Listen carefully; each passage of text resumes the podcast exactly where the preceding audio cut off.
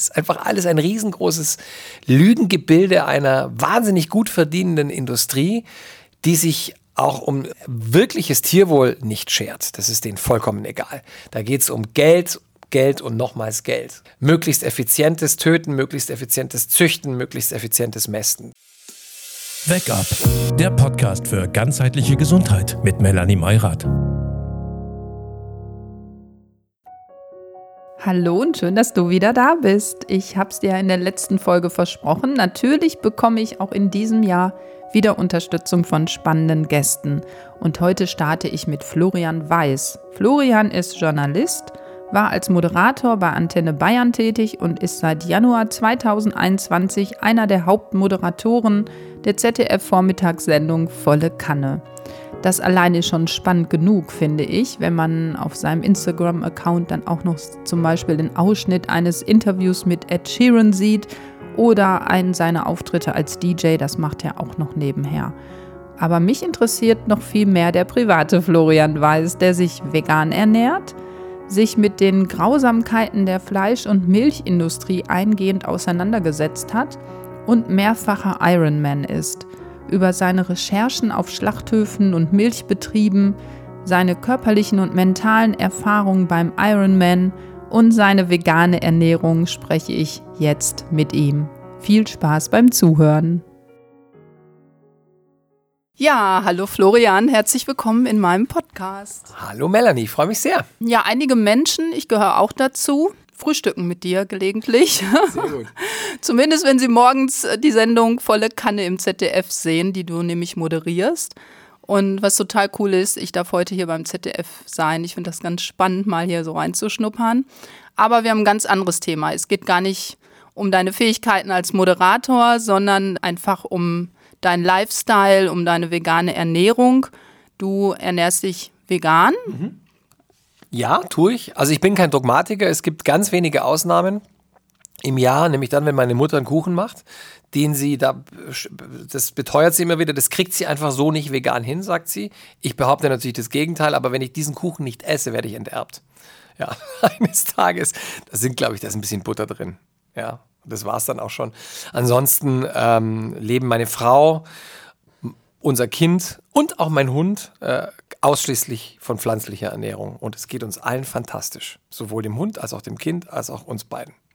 Ja, das ist großartig. Und gab es da bei dir, jeder hat ja so seine Story, dass mhm. er irgendwann mal dahin gekommen ist. Gibt es bei dir da irgendwie so ein totales Schlüsselerlebnis oder irgendwie so ein irgendwas Besonderes, wo du sagst, da habe ich mich bewusst irgendwie dafür mhm. entschieden? Ja, also ganz am Anfang, das war Ende 20, da war ich 28, 29, bin ich mit äh, einer Frau zusammengekommen, die war Vegetarierin ähm, schon zu dem Zeitpunkt. Und dann war es einfach reine Bequemlichkeit, weil ich halt einfach keine Lust hatte, dass wir alles doppelt und dreifach kochen, ja, wenn wir kochen. Und aber das hat natürlich sehr schnell meine journalistische Neugier geweckt, ja, weil der Grund für die allermeisten Menschen, äh, die sich vegan oder vegetarisch ernähren, ist ja Empathie. Da geht es ja nicht in erster Linie gar nicht darum, ob das jetzt die gesündere Ernährungsform ist. Das ist sie im Zweifelsfall gar nicht. Wenn man natürlich nur Fleischersatzprodukte in sich reinschaufelt, ist es genauso ungesund, wie wenn man Fleisch, also echt Fleisch- und Milchprodukte permanent konsumiert. Sondern für die allermeisten Menschen ist es, ist es das Mitgefühl mit anderen Lebewesen, das sie dazu bringt, äh, ihren, ihren, ihre Essensgewohnheiten zu ändern. Und das hat sie mir sehr schlüssig dargelegt. Und dann habe ich als Journalist natürlich angefangen, in dieser Industrie zu recherchieren. Und das Erste, was man feststellt, wenn man sich mit der Nutztierindustrie beschäftigt, der Fleischindustrie beschäftigt, ist, dass da gemauert wird. Also du hast als Journalist kaum eine Chance, da zu drehen. Schlachthöfe äh, blocken in der Regel ab. Interviews werden erst gar nicht zugesagt. Also, und das hat natürlich dann, das entfachte dann bei mir natürlich eine leidenschaftliche Neugier. Und dann habe ich mich mit sehr viel Literatur auseinandergesetzt. Es gibt ja auch Filme, Klassiker sind Earthlings und Dominion. Aber es gibt auch ein Buch, das heißt, äh, glaube ich, das ist schon ein paar Jahre her, Tiere essen von Jonathan Safran Foer, ein New Yorker ähm, Schriftsteller, Tagebücher aus einem Schlachthof. Ich habe diverse Interviews mit Veterinären äh, gelesen, die, die sich geäußert haben zu ihrer Zeit in, in Schlachthöfen.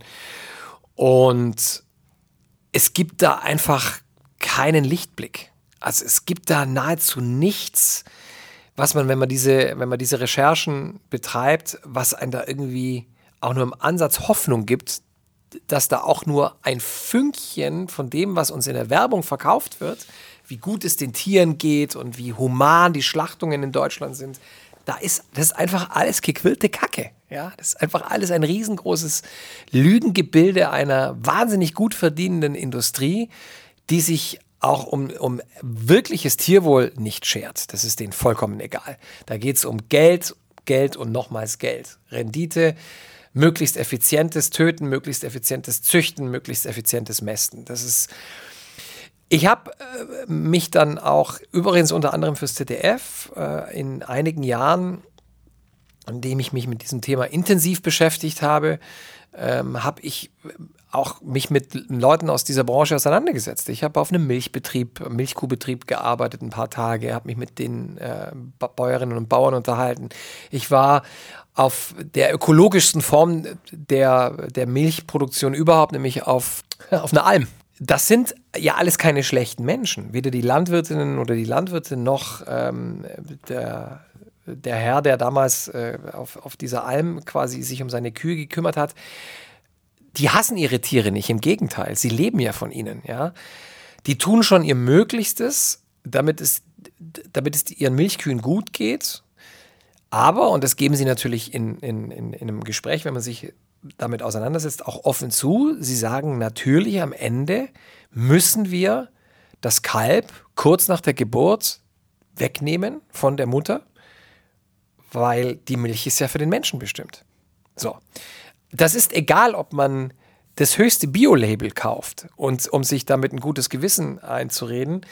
Auch da funktioniert es so. Es geht nicht anders.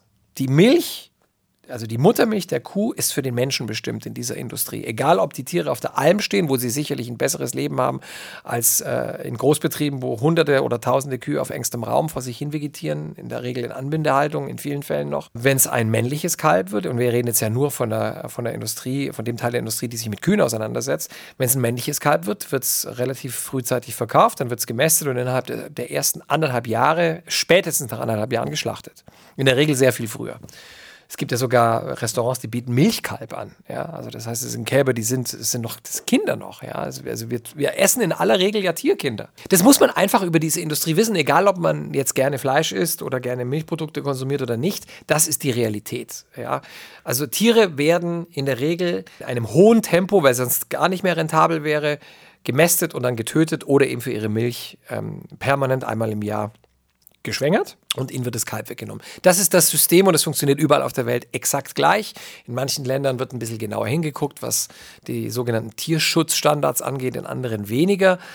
Ähm, wir hatten jetzt ja den Fall mit diesem Frachter, der vor Kapstadt lag, über Wochen, mit 19.000 Rindern aus Brasilien an Bord. Unter schlimmsten Bedingungen. Ich habe gestern erst, ja, furchtbar.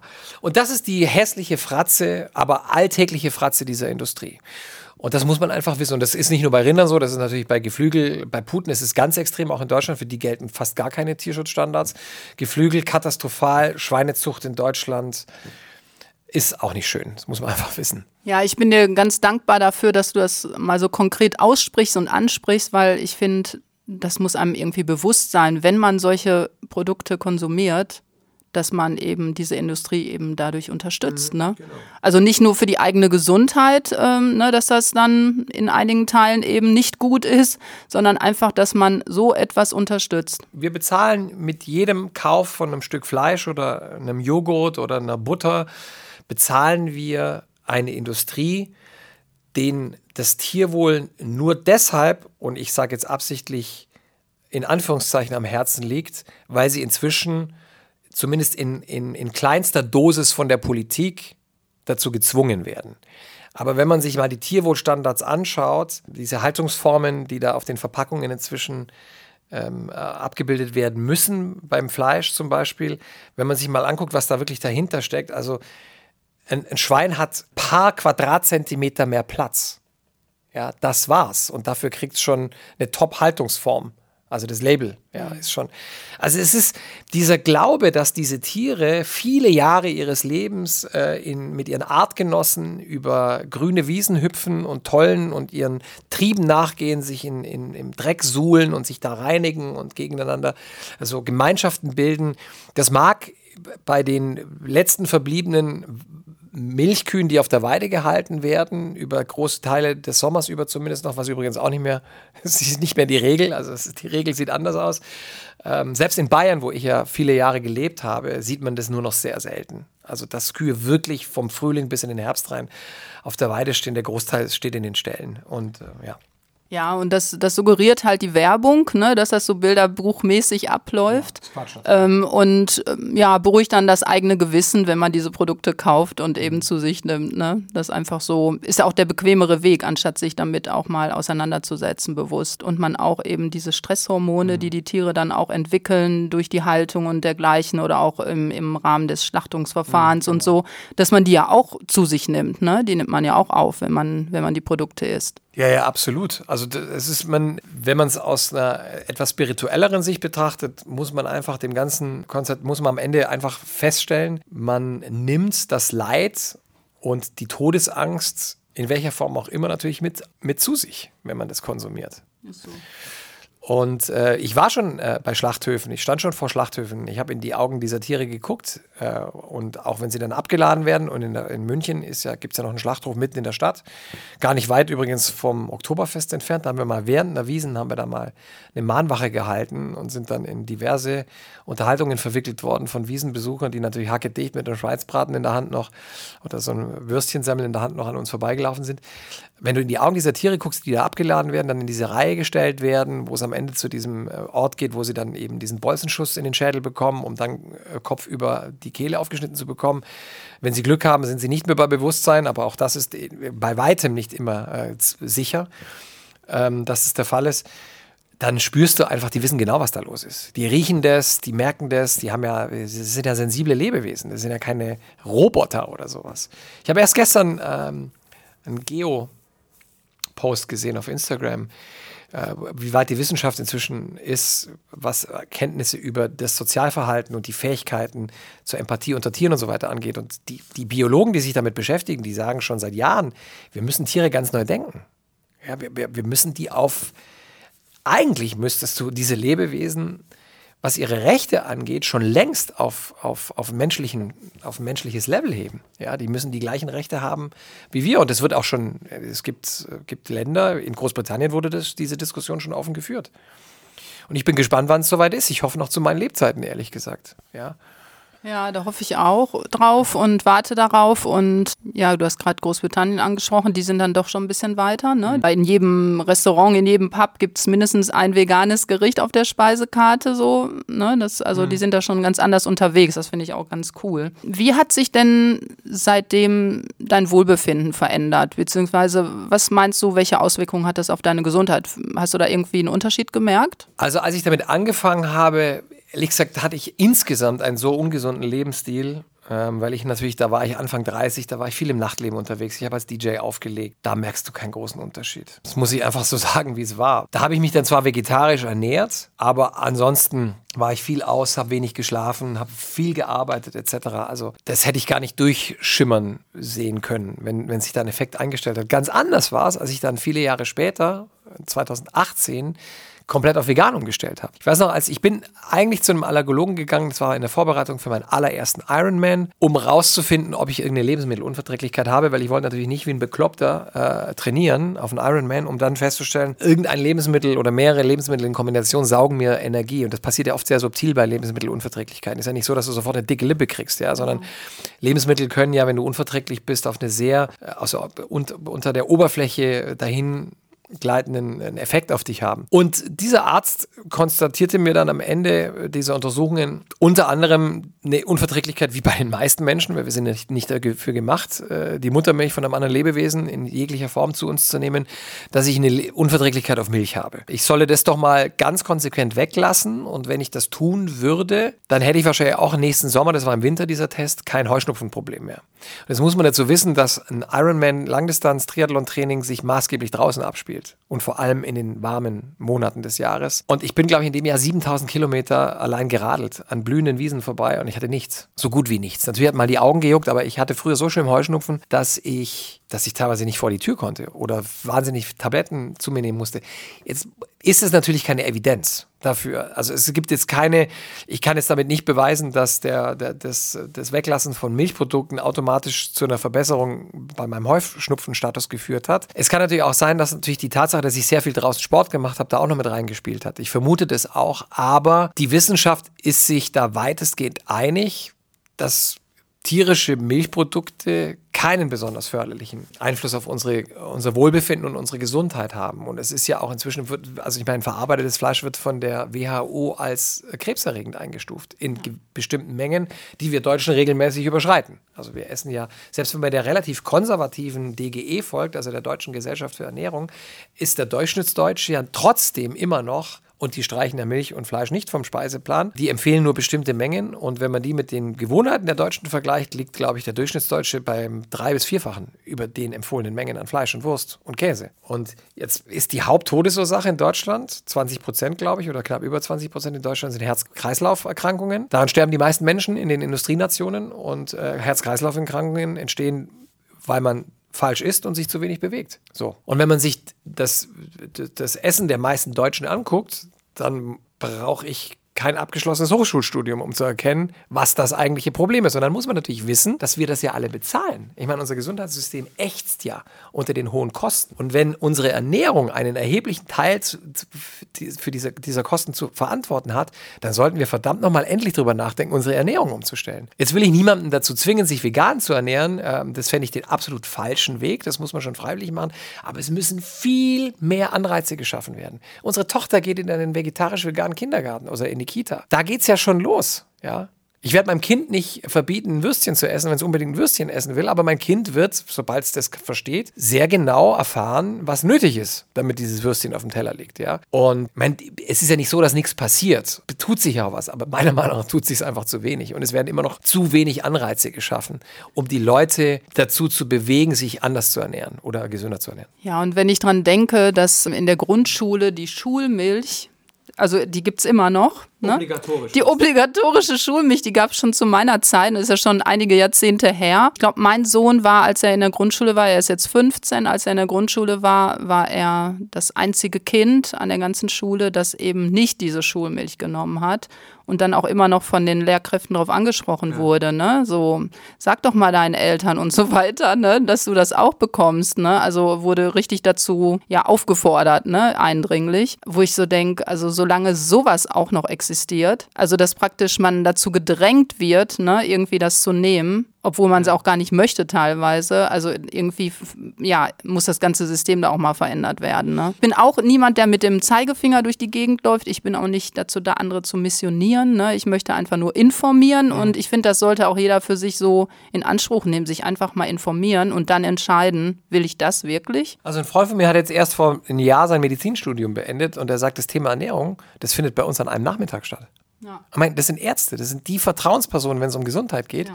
Die haben von Ernährung, wenn sie nicht eine Zusatzqualifikation sich erarbeitet haben im Laufe ihres Studiums oder danach, haben die relativ wenig Schimmer von dem, was sie da an Ernährungsempfehlungen aussprechen. Und die basieren ja teilweise auf uralten, längst überholten Studien bzw. Erkenntnissen, die zigfach widerlegt äh, wurden und wo es heute ganz andere, einen ganz anderen Stand der Forschung gibt. Also dieses, es gibt ja noch aus meiner Kindheit, kenne ich noch den Spruch, die Milch macht's. Ja, ja, genau. ich denke mir immer, ja, die Milch macht krank auf, auf Dauer. Ja. Ich meine, zwei Drittel der Menschheit vertragen sie nicht. Warum wohl? Ja, das hat ja, hat ja Gründe. Ne? Also es ist ja wirklich so, ab dem dritten Lebensjahr wird nicht mehr diese Laktase gebildet vom Körper, genau. sodass dann die Laktoseintoleranz was ganz Normales ist. Mhm. Ne? So. Genau, so ist es. Es gab mal beim Spiegel vor einem Jahr oder zwei einen Artikel, der hieß 5000 Jahre Durchfall. Das war die Überschrift.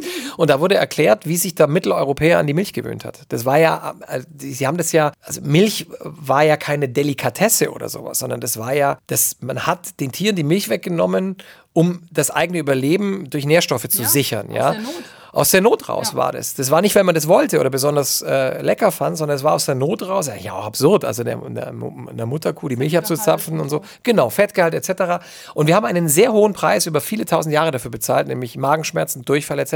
Aber der Grund, warum der Europäer in der Regel Milch verträgt, auch im Erwachsenenalter, wobei das Wort vertragen ein sehr großes Wort ist, also wenn man da genau hinschaut, verträgt es eben, vertragen es die wenigsten wirklich, wenn man es zu Ende denkt. Aber das war ein hartes Stück Arbeit, nämlich Durchfall, Magenschmerzen und das über mehrere tausend Jahre hinweg, wenn man dieser Studie folgt. Und deshalb, also es ist eine total absurde äh, Ernährungswelt, in der wir uns hier in den Industrienationen bewegen, die jetzt, weil die Milchindustrie natürlich erkannt hat, dass, die, dass der Konsum hier zurückgeht, gerade versucht wird, in Asien Fuß zu fassen und den Asiaten. Es gibt diese Doku, die heißt das System Milch sehr sehenswert, ist schon ein paar Jahre alt, findet man, glaube ich, in der ARD-Mediathek und auch bei Amazon. Das System Milch, da beschreiben die, wie europäische Milchkonzerne auf den asiatischen Markt drängen. Achtung, mit einer glatten Lüge. Sie erzählen nämlich den Chinesen, die haben einfach eine Marktforschung betrieben, um herauszufinden, was ist den Chinesen und ihren Kindern wichtig. Oder anders, was ist den Chinesen für ihre Kinder wichtig? Und das Ergebnis war, den Chinesen ist es wichtig, dass ihre Kinder groß werden.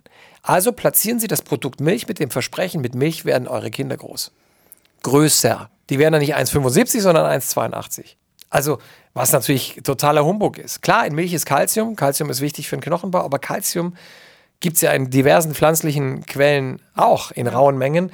Und eine Freundin von uns ist, die Caro Wiedmann, ist Kinderärztin und Ernährungswissenschaftlerin. Die hat also beides studiert. Und die sagt in ihren Posts immer, das Kind braucht keine Kuhmilch, das Kind braucht Kalzium kümmert euch drum, wo es Kalzium gibt und stellt dem Kind nicht die Kuhmilch hin. Es gibt ja von B12 abgesehen, und das ist fast auch nicht, wenn man es zu Ende denkt, nicht ganz korrekt, aber es gibt von B12 abgesehen nicht einen einzigen Nährstoff, der exklusiv in einem Tier vorkommt.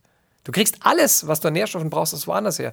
Und B12 kommt ja nur deshalb im Tier vor. Also bin jetzt kein Molekularbiologe und auch kein äh, Chemiker, aber ich weiß, dass Länder, in denen noch viel Essen vom Boden gegessen wird, also wo eben nichts in Gewächshäusern hochgezüchtet wird, dann auch äh, sehr aufwendig gereinigt wird, sondern Menschen zum Beispiel in Indien, die tatsächlich noch die Rübe aus dem Boden ziehen und dann knabbern, daran knabbern, die haben kein B12-Problem, weil B12 ist ja ein Vitamin, das von Mikroorganismen auf, auf wilden Böden gebildet wird. Ja.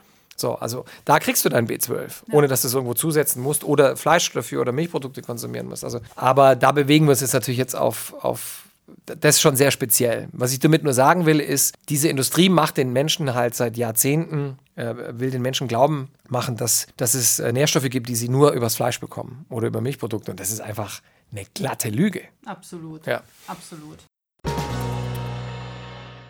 Ich habe drei Kilo abgenommen, meine Haare fühlen sich viel kräftiger an, meine Haut ist entspannt, ich bin leistungsfähiger und energiegeladener und von der mentalen Seite her bin ich fokussierter und ganz klar in meinen Gedanken, aber auch insgesamt so ganz stark bei mir. Und wie habe ich das gemacht?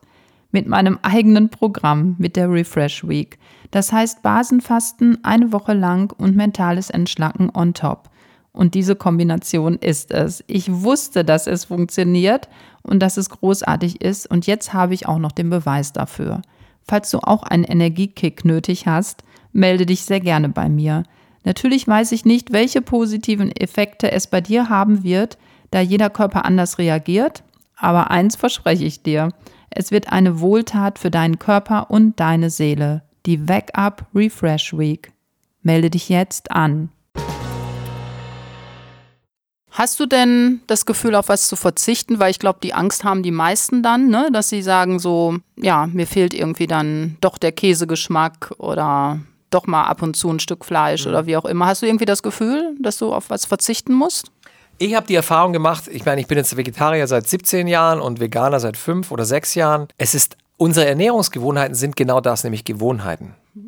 Wir mögen Fleisch, weil wir uns daran gewöhnt haben als Kinder. Das ist, äh, das ist in unserer, in unserer Ernährungs-DNA abgespeichert, ja. In Verbindung mit Kraft und äh, lebensspendendes Lebensmittel und so und, und, ohne Fleisch und ohne Milch wirst, wird nichts aus dir und so. Das sind ja all diese Sprüche, die wir uns haben anhören müssen als, als Kinder und Jugendliche. Und sich davon zu verabschieden, das musst du wirklich wollen. Aber egal, ob es Fleisch oder Käse ist, also gerade bei Fleisch sind es ja vor allem die Röstaromen, die wir so mögen, ja. Und diese Röstaromen, ich meine, ich bin mit Sebastian Kopin befreundet, der hat ganze Bücher zum Thema Röstaromen geschrieben. Und da kannst du aus jedem Kräuterseitling, das ist ein Pilz, kannst du einen Gulasch machen, der genau wie ein Gulasch schmeckt. Und selbst die Konsistenz der Kräuterseitlinge ist ähnlich wie die von lange gekochtem Rindfleisch.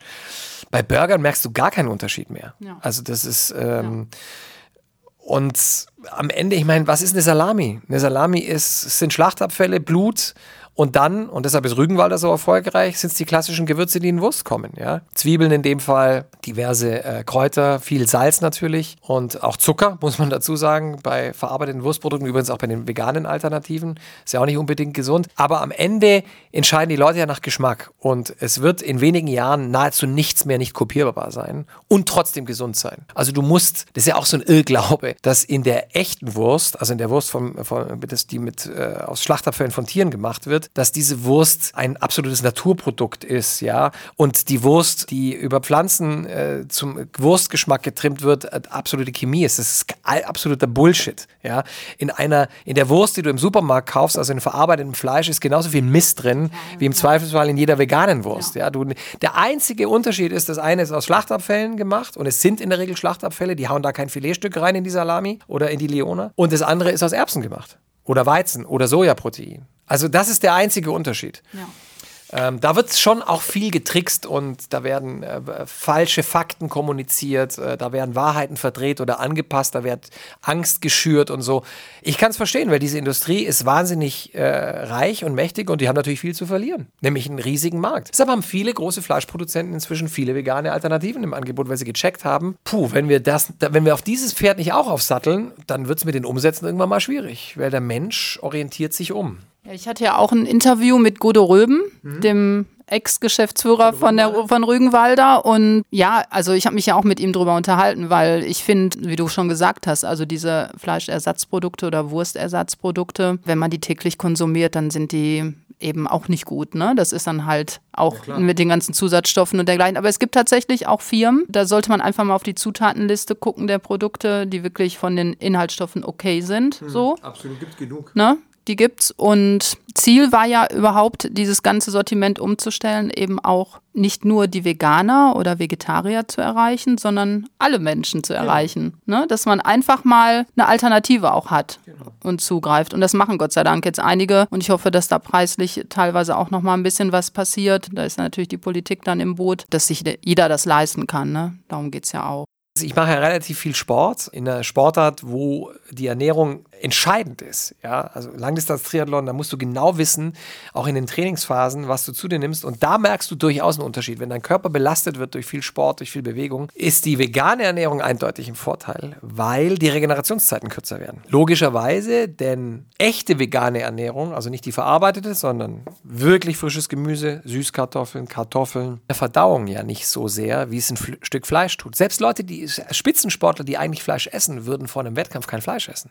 Zumindest kein Rindersteak, das sechs bis sieben Tage braucht, bis der Körper es überhaupt aufgespalten und verarbeitet hat. Ja. Der Körper muss da unfassbar viel Energie investieren, um ein Stück Rinder, Rindfleisch quasi in seine Bestandteile aufzudröseln und um diese Nährstoffe rauszuziehen. Das hast du natürlich bei dem Brokkolisüppchen nicht. Ja, das muss man einfach mal ganz klar so sagen. Und da merke ich tatsächlich einen Unterschied, einen entscheidenden sogar. Ja, ich habe jetzt gerade meine Basenfastenwoche hinter mhm. mir und ich merke das auch total. Ne? Also wo man wirklich komplett nur Gemüse, etwas Obst, Kräuter, Nüsse und so weiter zu sich nimmt, also die guten Säurebildner und so weiter alles mhm. weglässt und so. Also ich habe so eine Energie, das ist unglaublich. Ja. Du hattest gerade schon angesprochen, du bist ja Marathonläufer, Triathlet und Ironman und für die, die es nicht wissen, was sich genau dahinter verbirgt, hinter dem Ironman, ich muss es auch nachlesen.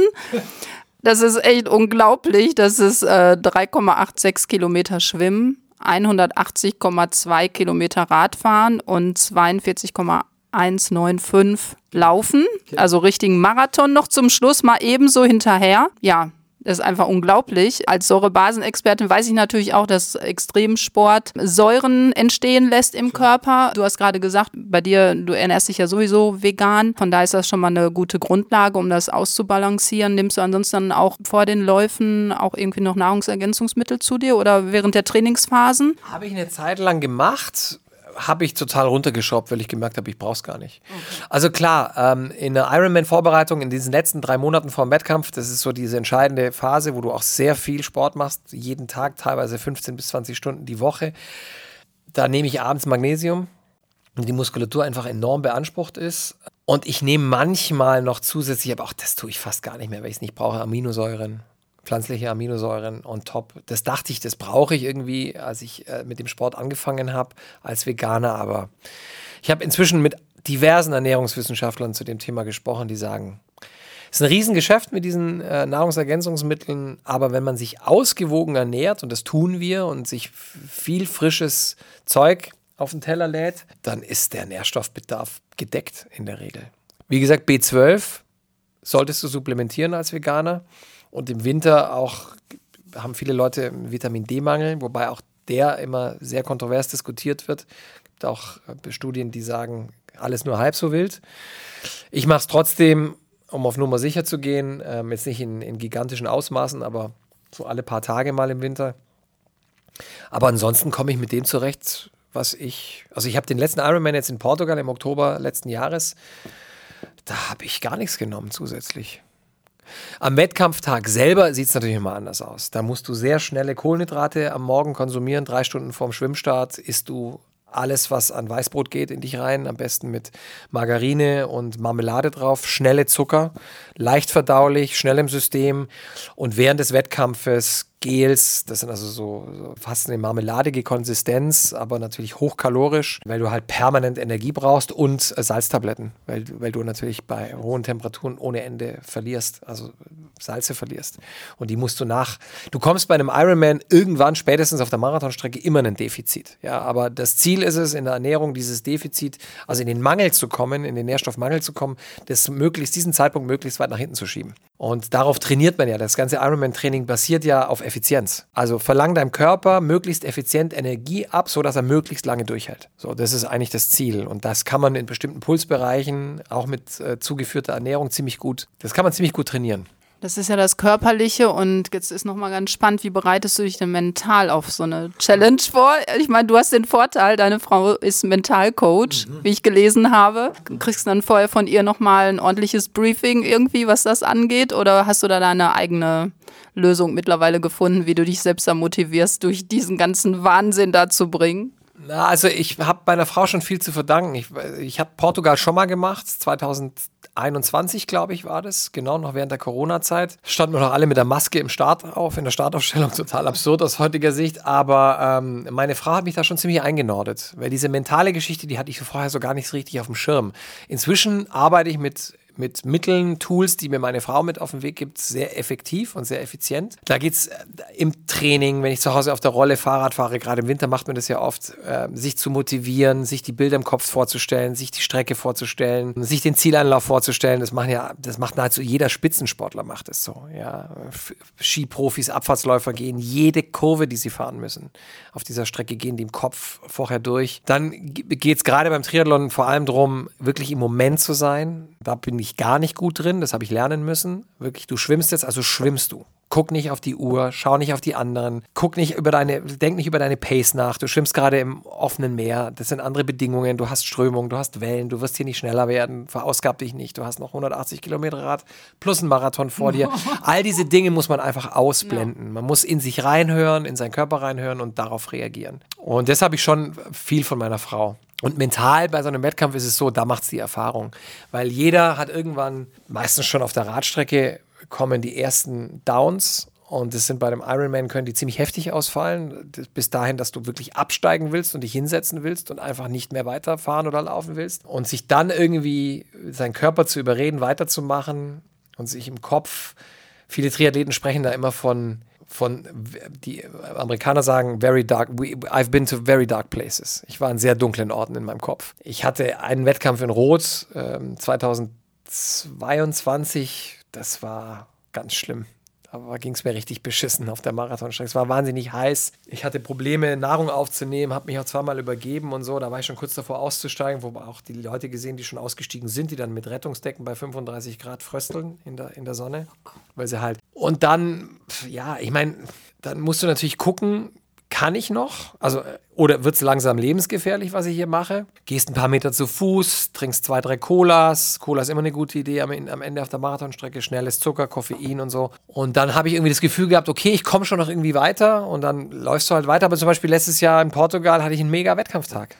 Schwere Bedingungen, viel Höhenmeter auf dem Fahrrad, äh, ein Sturm am Tag zuvor, also hohe Wellen auf der Schwimmstrecke. Eine relativ anspruchsvolle Laufstrecke, weil sehr wellig, viele Höhenmeter beim Laufen und es tut sowohl, wenn du hochläufst, als auch runterläufst, ziemlich weh in den Beinen. Aber ich hatte einen Megatag bis auf die letzten sechs, acht Kilometer ging es mir fast durchgehend blendend. Muss man auch mal Glück haben manchmal. Ja, ist auch so tagesformabhängig dann ja. halt, ne? Und wie ist denn so das Gefühl, wie würdest du das beschreiben, wenn du dann irgendwann so kurz vor Schluss dann auf einmal dein Ziel so von Weitem schon siehst? So, wie ist dann das Gefühl? wie ist das Gefühl? Und wie ist dann das Gefühl, wenn du dann durchs Ziel durchgehst? Also diese beiden Momente, die würden mich irgendwie interessieren. Was geht da ab? Also es gab Zielmomente, wo ich gar nicht mehr so richtig registriert habe, dass ich im Ziel bin. Also ich habe schon gemerkt, da vorne ist dann Feierabend und ich war auch Gott froh. Alle sind Gott froh, wenn sie das Ziel sehen. Es, es gibt auch bei jedem irgendwann auf dieser Strecke den Moment, wo er sagt, das mache ich diese Scheiße mache ich nie wieder. Nie wieder. Und dann kommst du im Ziel an und meldest dich wieder an. Aber es ist, ähm, es gibt gerade so, wenn du auf den letzten drei, vier Kilometern des Marathons bist und dann steht deine Familie am Straßenrand und sagt, komm, du hast nur noch 20 Minuten, dann hast du es geschafft, dann ist dieser längste Tag deines Jahres ist dann durch und dann kannst du diese Medaille umhängen lassen. Also ich würde es jetzt nicht vergleichen mit der Geburt des eigenen Kindes, ja, oder äh, dem schönsten Tag mit deiner Frau, wenn du jemanden heiratest oder deinem Mann weiß ich nicht. Das ist schon nochmal was anderes. Es ist, du hast Gänsehaut am ganzen Körper, was auch in der Erschöpfung liegen kann. ähm, du hast unglaublich, komischerweise hast du, entwickelst du zum Schluss oft eine ziemliche Leichtigkeit in den Beinen. Also ich sehe viele noch ins Ziel sprinten, obwohl sie zehn Minuten vorher fast auf allen Vieren gekrochen sind. Also der Körper mobilisiert dann nochmal plötzlich. Das ist übrigens auch eine der Weisheiten, die man mitnimmt. Es geht schon. Du darfst dich nur nicht zu lange in diese dunklen Orte zurückziehen in deinem Kopf. Ja, und jetzt habe ich immer noch 20 Kilometer und noch 19 Kilometer und ich habe irgendwie das Gefühl, ich werde immer langsamer und es ist alles ganz furchtbar und so. Da, da, darfst du dich nicht zu sehr rein in diese Spirale, darfst du dich nicht zu sehr reinziehen äh, lassen. Also der Zieleinlauf bei einem Ironman ist wahnsinnig geil. Auch noch krasser als bei einem Solomarathon, weil du einfach viel länger unterwegs bist. Aber ich muss ganz ehrlich sagen, der beste Moment finde ich, und deshalb mache ich es auch immer noch, ist eigentlich der Tag vor dem Wettkampf. Mhm. Weil, wenn du gut vorbereitet bist, wenn du einen guten Trainingsplan hattest mit einem Top-Trainer oder einer Trainerin, die dich da durchgebegleitet hat, sowohl was die Pläne angeht als auch mental, dann bist du in den Tagen vor dem Wettkampf, hast du so einen Bums in deinem Körper, du bist so unglaublich fit ich bin ja heute fitter, als ich mit Mitte 20 war. Und dieses Gefühl in einer, einer, absoluten Gesundheit, in einem absolut gesunden und mächtigen und kraftstrotzenden Körper zu sein, das ist einfach geil. Das ist natürlich am nächsten Tag um die gleiche Zeit anders. Wenn du dann bei 100 Kilometer, bei Kilometer 175 weißt, okay, in fünf Kilometern beginnt dann der Marathon, oh. ja, dann äh, hast du dieses Gefühl nicht mehr, aber in den Tagen davor, das ist einfach großartig. Und dann stehst du morgens um halb vier auf, fängst an zu essen. Diese Energie an diesen Orten ist einfach unbeschreiblich. Ich meine, du musst dir vorstellen, da sind zwei, zweieinhalbtausend Athletinnen und Athleten. Es ist ein Sport, wo Profis und Amateure, Männer und Frauen alle zusammen an einer Startlinie stehen, miteinander starten. Gut, die Amateure ein paar Minuten nach den Profis, ähm, damit die sich nicht ins Gehege kommen, weil die Pros sind natürlich deutlich schneller, auch mhm. beim Schwimmen. Aber äh, du läufst die gleiche Strecke, du siehst diese Leute, man trifft auch immer Menschen wieder, die auf dem Rad schneller waren beim Laufen, aber dann langsamer sind. Äh, man motiviert sich gegenseitig. Es ist meistens ein echt faires Miteinander und es ist einfach hohe Energie, ein irrsinnig hoher Energielevel am Start vor allem. Weil man muss ja wissen, die Leute trainieren mindestens neun Monate, manche Jahre auf diesen Tag hin. Ähm, wenn du schon so ein bisschen drin bist und das schon mal gemacht hast, sind es in der Regel neun Monate, wo das Training sich peu à peu steigert. Also stehen da Leute an der Startlinie, die neun Monate sehr, sehr viel geopfert haben, um da sein zu können und es überhaupt zu Ende zu machen. Äh, gibt 20 Prozent kommen ja gar nicht an. Und, ja. und alles fokussiert sich auf diesen einen Tag und auf den Moment, wo du ins Wasser gehst und wo es dann für dich losgeht, wo dein Rennen beginnt. Und diese Energie ist einfach großartig, ist einfach fantastisch, sehr positiv, sehr optimistisch, vor Kraft strotzend. Wie oft hast du das schon gemacht? Zweimal Portugal, einmal Rot, einmal Hamburg, vier Ironmans und, und fünf Solo-Marathons. Und viele, viele Halbmarathons. Noch. Wann ist der nächste Ironman geplant? Ich werde dieses Jahr keinen offiziellen Wettkampf machen, wenn unser zweites Kind im Juni kommt. Äh, das ist einfach, es geht nicht. Das ist einfach zu zeitaufwendig. Was ich aber tatsächlich jetzt machen werde, das hat sich spontan ergeben. Jonas Deichmann, der Extremsportler, der ja auch schon um die Welt geradelt, geschwommen und gelaufen ist, ähm, quasi den längsten Ironman der Welt gemacht hat. Der hat sich ein neues Ziel gesetzt. Der wird 120 Ironman-Distanzen hintereinander machen. 120 Mal jeden Tag einen vollen Ironman. Äh, und zwar auf der bekanntesten Langdistanz-Triathlon-Strecke in Deutschland, und zwar auf der Challenge Rot-Strecke. Challenge Rot war ja ganz früher auch mal ein Ironman, die haben sich dann von der Marke getrennt, weil Ironman ist ja eine Marke. Äh, und haben gesagt, wir bauen unsere eigene auf. Ich kenne die Familie gut, ganz zauberhaftes Familienunternehmen, tolles Team. Werde ich auch wieder starten, wenn es wieder geht. Und ich werde den Jonas mit dem Kamerateam einen Tag begleiten. Der Unterschied wird sein, ich muss für diese Aufgabe mich jetzt nicht komplett durchtrainiert da einlaufen. Weil der Jonas kann gar nicht Bestzeiten machen, wenn der jeden Tag so ein Ding durchziehen will, 120 Mal am Stück. Ähm, das heißt, er wird, der hat sich jetzt für sich vorgenommen, im besten Fall zwischen 12 und 13 Stunden zu äh, brauchen für äh, die Langdistanz. Ich habe, meine Bestzeit war Portugal letztes Jahr mit 10 Stunden 4 Minuten. Das heißt, ein 12 oder 13 Stunden Finish würde ich mit dem, was ich jetzt gerade so nebenbei noch trainiere, schon hinkriegen. Also die nächsten Wochen werden jetzt noch mal ein bisschen, fahre ich das Pensum noch mal ein bisschen hoch, weil ein paar Radeinheiten mit fünf Stunden solltest du schon noch mal gefahren sein, damit der Körper sich wieder an dieses ja. lange Sitzen im Sattel gewöhnt. Aber eine normale Wettkampfvorbereitung mache ich gerade nicht, weil es zeitlich einfach nicht geht. Die Familie kommt da zuerst. Meine Frau wird mir den Arsch aufreißen auf gut Deutsch. Zu Recht. Zu Recht. weißt du zufällig, wie Jonas sich da ernährt oder ist der auch vegan unterwegs oder? Das weiß ich ehrlich gesagt nicht. Das werde ich ihn aber fragen ja. im Rahmen dieses Drehs und werde es dir natürlich erzählen. Ähm, oder du kannst es dann beim ZDF gucken. Aber das, die Frage ist natürlich berechtigt. Ich kann mir nicht vorstellen, dass er sich äh, in dieser Zeit viele Schnitzel reinhaut, ehrlich gesagt, oder, oder, oder ähm, Rinderfilets. Oder das ich, berühmte Hühnchen oder so. Genau, nee, das glaube ich nicht. Also ich glaube, dass der, der hat ja immer, der startet jeden Morgen um 6.40 Uhr sein Schwimmen im Roter See ähm, und plant spätestens um 20 Uhr abends fertig zu sein. Und dann hast du ja nur diese paar Stunden Ruhe zur Regeneration. Der wird während der, also auf der Strecke natürlich auch permanent essen. Ich kann mir nicht vorstellen, dass er sich 120 Tage lang von Gels ernährt, weil dann fallen dir die Zähne aus. Ich denke, der hat mir auch schon gesagt, er wird auch mal eine Pause machen auf dem Rad von 10 Minuten und einfach nur Kohlenhydrate zu sich nehmen. Aber um das durchzustehen, muss der jeden Tag ohne Ende Kohlenhydrate zu sich nehmen.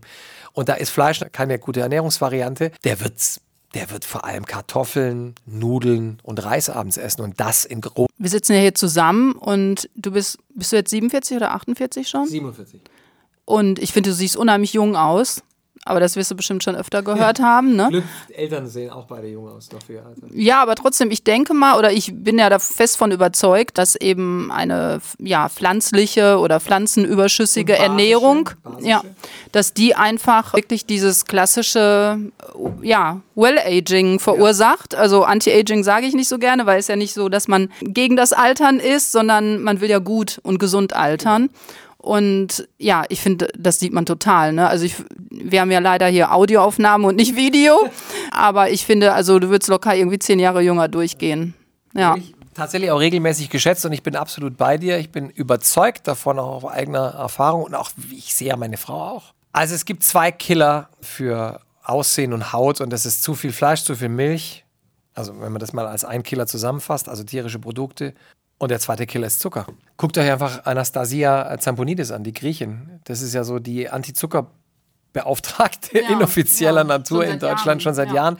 Die ist über 50. Die geht locker als Ende 30, Anfang 40 durch. Und die sagt, das ist der Zucker. Vor allem natürlich der konzentrierte. Der übrigens auch in den vermeintlich gesunden äh, Obstsäften in rauen Mengen vorhanden ist. Also es bringt nichts, sich jetzt jeden Morgen ähm, also auf Schokoriegel zu verzichten, aber sich dafür jeden Morgen 0,5 Liter Orangensaft reinzuzimmern, weil dann hast du zwar den Fruchtzucker, den natürlichen Fruchtzucker, aber halt in konzentrierter Form. Du musst die ganze Orange essen, um alles andere aus der Orange auch noch ja. mit aufzunehmen, Ballaststoffe etc. Ja. ja. Was ja beim Zucker oder bei Obst halt oft das Problem ist. Die Leute denken, sie tun sich was Gutes, wenn sie Püree oder Säfte konsumieren. Nee, konzentrierter Zucker. Quetschis für Kinder, Katastrophe. Es gibt ja. keinen Ernährungswissenschaftler, der zu Quetschis rät. Ja? weil es konzentriertes Fruchtpüree ist, mit hohen Konzentrationen an Zucker und meistens fast nur Obst drin ist und kein Gemüse. Hm. Deshalb, ähm, ich bin ein großer Fan von dem ganzen Gemüse und der Frucht als solches. Also wenn ich, wir essen auch Kartoffeln mit Schale. Ja. Erstens, weil ich faul bin und zweitens, weil ich kaufe Bio, also kann ich die Schale mitessen.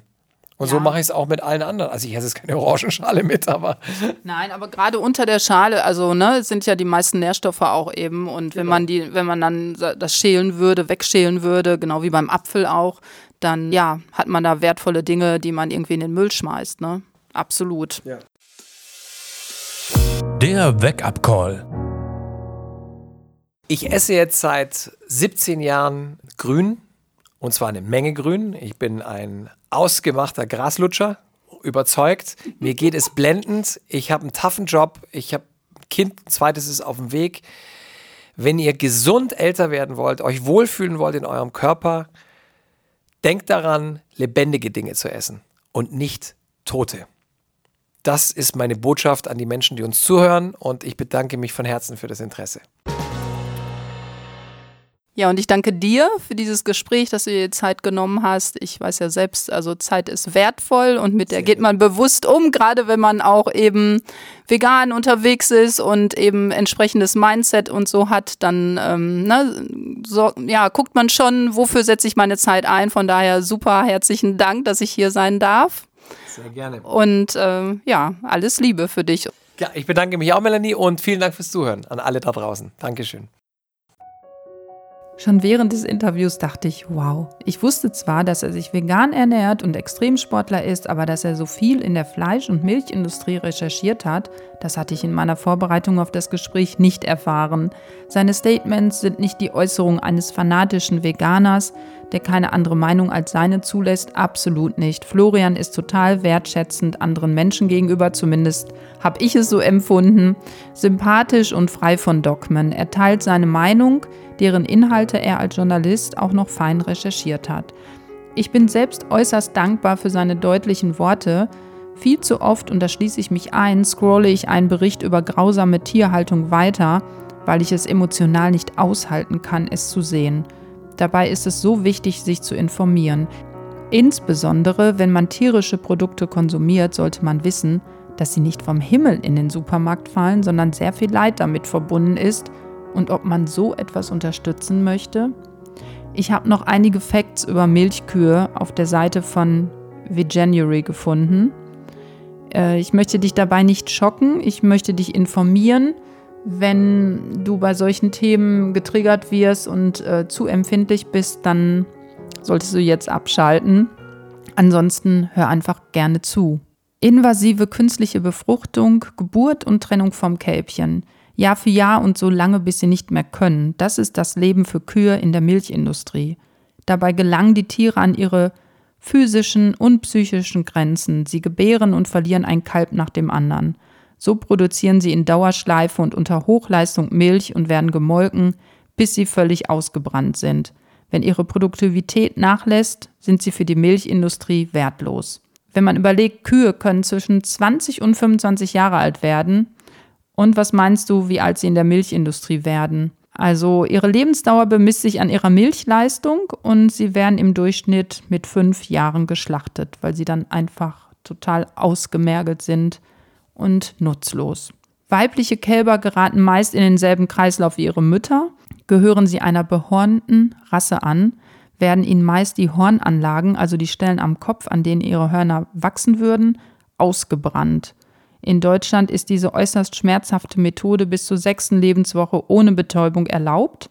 Sind sie unfruchtbar in einem schwächeren Zustand oder gibt es gerade mehr Kälber, als die Milchbetriebe brauchen, geht es ihnen wie die männlichen Kälber. Für die Milchindustrie sind sie sogenannte Abfallprodukte. Für die Fleischindustrie gelten sie im Gegensatz zu Rindern, die eigens für die Mast gezüchtet wurden, als wirtschaftlich kaum rentabel. Solche Kälber landen deshalb in der sogenannten Schnellmast. Dafür werden sie nur wenige Wochen alt, häufig auf langen Wegen ins Ausland transportiert. Im Alter von nur 16 Wochen werden sie getötet und als Kalbfleisch oder Tierfutter verwertet. Manche von ihnen ereilt ein anderes Schicksal. In Deutschland ist es verboten, Kälber unmittelbar nach der Geburt zu töten. Es gibt aber Schlupflöcher im Gesetz. Geburten müssen Betriebe erst nach sieben Tagen bei den Behörden melden. Fälle, bei denen ein Kalb bei der Geburt oder in seiner ersten Lebenswoche stirbt, werden nicht erfasst. Es ist nicht selten, dass Kälber in Milchbetrieben nach der Geburt teils bewusst nicht adäquat versorgt werden und an den Folgen sterben. Die Kälbersterblichkeit in der Milchindustrie ist also um einiges höher als offiziell angegeben. Tierschutzorganisationen gehen von einer Dunkelziffer von bis zu 20 Prozent aus. Das heißt, jedes fünfte Kalb ist also davon betroffen. Kühe erkranken oftmals an Mastitis. Das handelt sich dabei um eine ansteckende bakterielle Infektion der Milchdrüse, die schmerzhafte Schwellung und Entzündung verursacht. Fieber, Appetitlosigkeit, Abgeschlagenheit sind weitere Symptome. Sie entsteht insbesondere aufgrund mangelnder Hygiene beim Melken und in beengten Stellen. Die Milch einer betroffenen Kuh weist eine erhöhte Zahl somatischer, also körpereigener Abwehrzellen auf. Diese Zellen bilden bei bakteriellen Entzündungen zusammen mit weißen Blutkörperchen und den Erregern ein Sekret, Eiter. Finden sich mehr als 150.000 Zellen in einem Milliliter Rohmilch, deutet das darauf hin, dass das Euter nicht gesund ist. Der gesetzliche Grenzwert, ab dem Milchbetriebe nach EU-Verordnung reagieren müssen, liegt bei 400.000 Zellen pro Milliliter. Erst wenn die Zellzahl der produzierten Milch länger als drei Monate über diesem Wert liegt, dürfen Betriebe nicht mehr ausliefern.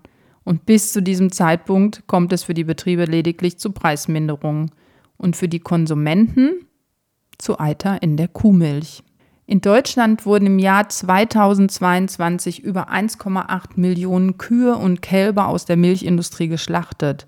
Um die Zahl fassbarer zu machen, so viele Menschen leben in Hamburg. Wenn sie in den Schlachthäusern ankommen, haben die Tiere meist eine kräftezehrende, stundenlange Fahrt hinter sich. Mit Elektroschockern werden sie in die Wartebereiche und schließlich in sogenannte Betäubungsanlagen getrieben. Dort werden sie fixiert und entweder unter starken Strom gesetzt oder es wird ihnen ein Bolzen in den Kopf geschossen. Letzteres führt zu einer Gehirnerschütterung, Gehirngewebe und Schädel werden massiv verletzt. Studien, Untersuchungen und Undercover-Material zeigen, dass diese Methoden nicht immer so funktionieren, wie sie sollen. Statistiken gehen davon aus, dass nach dieser Tortur jedes siebte bis elfte Rind noch bei Bewusstsein ist.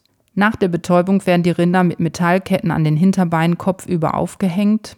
Den Tieren wird die Kehle durchgeschnitten, damit sie ausbluten. Danach werden ihre Körper ausgeweidet und gehäutet.